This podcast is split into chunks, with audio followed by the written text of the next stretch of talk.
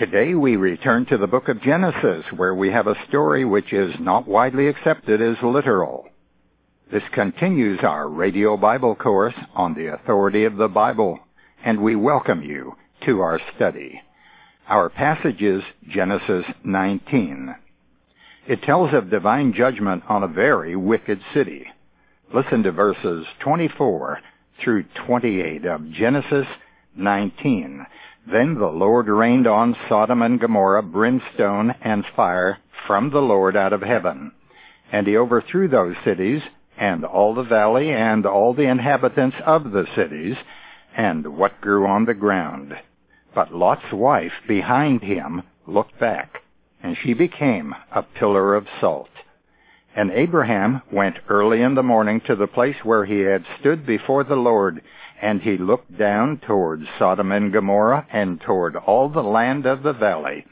And lo, the smoke of the land went up, like the smoke of a furnace.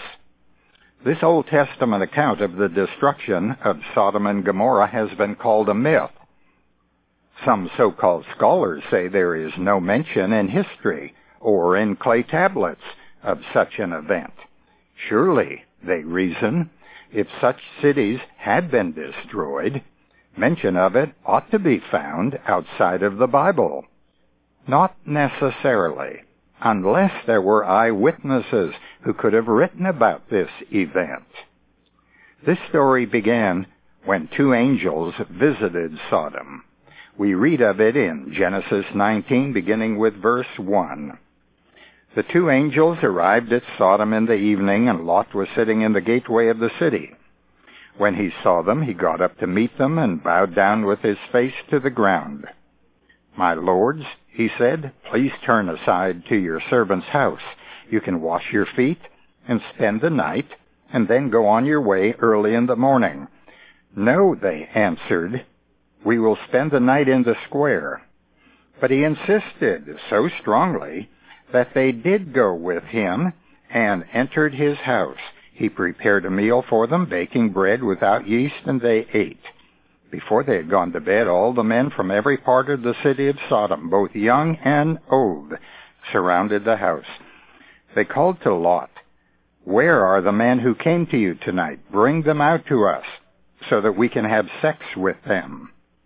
Lot went outside to meet them and shut the door behind him and said, No, my friends, don't do this wicked thing.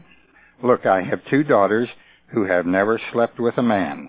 Let me bring them out to you, and you can do what you like with them, but don't do anything to these men, for they have come under the protection of my roof.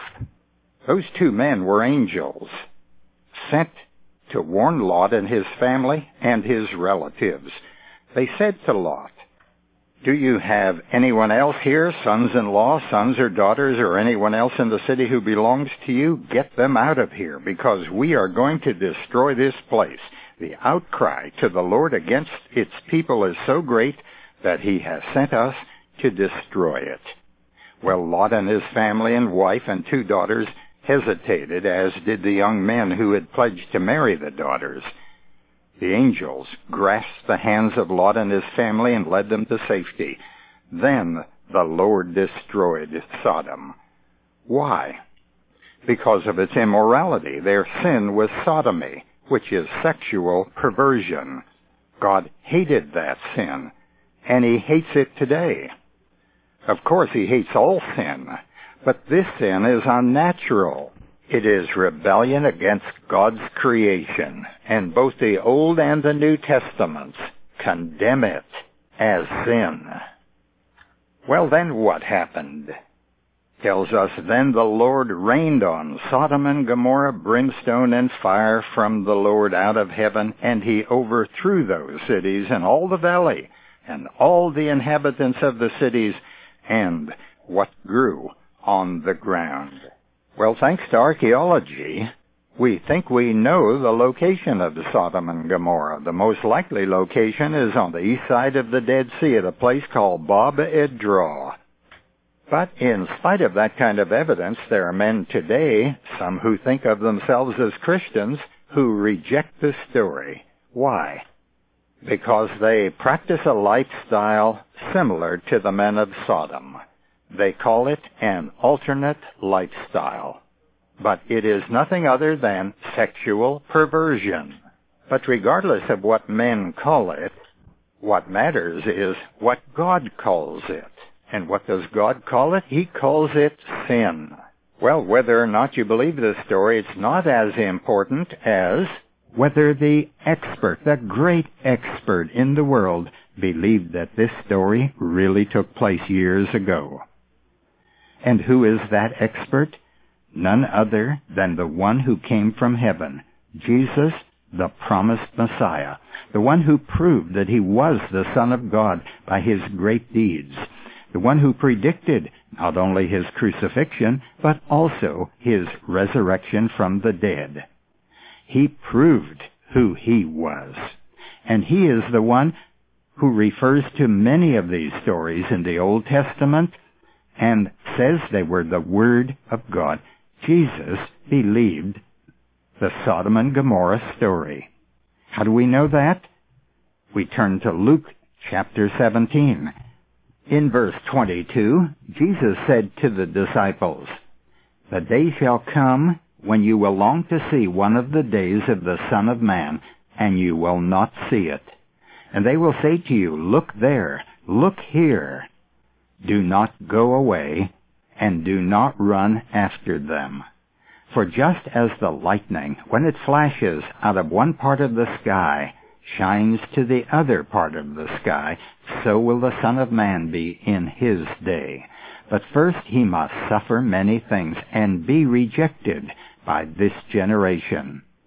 And just as it happened in the days of Noah, so it shall be also in the days of the Son of Man.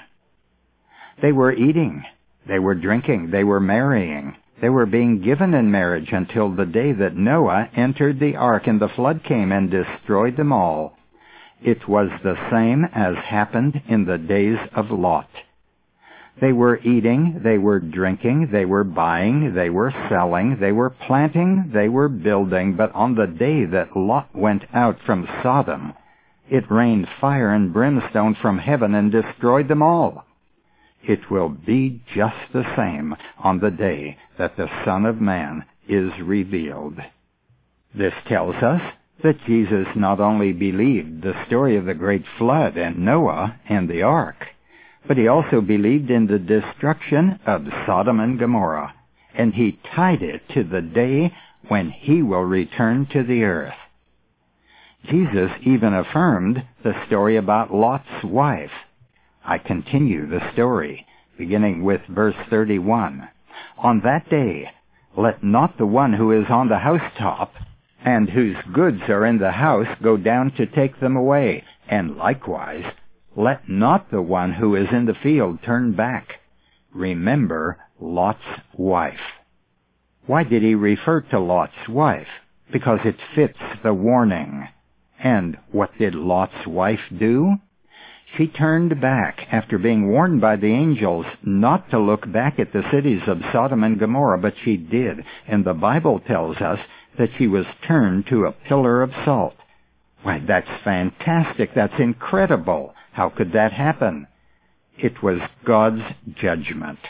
He sent angels to warn them, to rescue them from the city, and she disobeyed.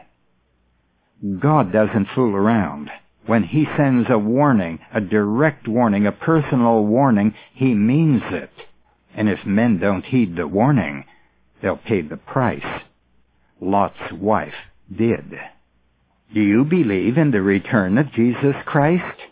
Well, if you do, then you must believe in the destruction of Sodom and Gomorrah, because Jesus said, the day when he returns will be like that day. Listen again to Luke 17, verse 28. It was the same as happened in the days of Lot. They were eating, they were drinking, they were buying, they were selling, they were planting, they were building. But on the day that Lot went out from Sodom, it rained fire and brimstone from heaven and destroyed them all. It will be just the same on the day that the Son of Man is revealed. That'll happen when Jesus Christ returns to the earth to rule in glory. That was promised to him by God. It was promised by the angel Gabriel to his mother Mary. She said, You will have a son, and he'll be great, and you'll call his name Jesus, and he'll be called the Son of the Most High, and the Lord God will give to him the throne of his father David, and he'll rule over the house of Jacob forever, and of his kingdom there will be no end. Has Jesus ruled over the house of Jacob? Not yet. Israel rejected its king, the one who came to bring salvation and peace, and to restore the kingdom glory that they knew under David, was rejected by the people. He came to his own, and his own received him not. But the Bible tells us, as many as did receive him, who believed in his name, to them gave he power to become children of God, who were born, not of blood, nor of the will of man, nor of the will of the flesh, but of God. There is a birth from God that saves men from eternal destruction. Jesus Christ came to do that. He came to his own people, Israel, but they rejected him. And then the apostles, after the crucifixion, were sent not only to Israel as they were before the cross, but to all nations to bring the good news that God has salvation to, for everyone. All nations, whether Jew or Gentile, whether bond or free, all men are being offered today the gift of God. A gift is free. You can't earn it. You can't buy it. It's a grace gift, which means you can't even deserve it. But you can receive it. And the Bible tells us that you receive it by believing that Jesus is the one who came to rescue you, that he is the Son of God who died for you and paid your penalty on that cross. All your sins and the sins of the whole world were put upon him, and he died to satisfy the righteous demands of the holy law of God. Those demands had to be met before God could be free to forgive men their sins. But now God can forgive sins freely. That's good news. So is this our free Bible teaching memory program to get you started on learning the Word of God by yourself. We have selected 16 critical scripture passages which every Christian should know and have printed them on cards for your convenience so you can learn the Word of God. On the back side of these cards are notes to assist you in learning the intended meaning of the passage according to its context. You see, this is more than a memory program. It's a Bible teaching memory program. Best of all, it's free. When you request the first set of cards, we will send a pamphlet explaining how you can be successful in scripture memory. To get our memory program, write to the Radio Bible Course. Ask for the memory program. If you have been blessed by this broadcast, please tell a friend. Until tomorrow, this is Nick Calaboda, reminding you that the word gospel means good news. Our address is Radio Bible Courses, Post Office Box 14916, Baton Rouge, Louisiana, 70898. The website is rbcword.org.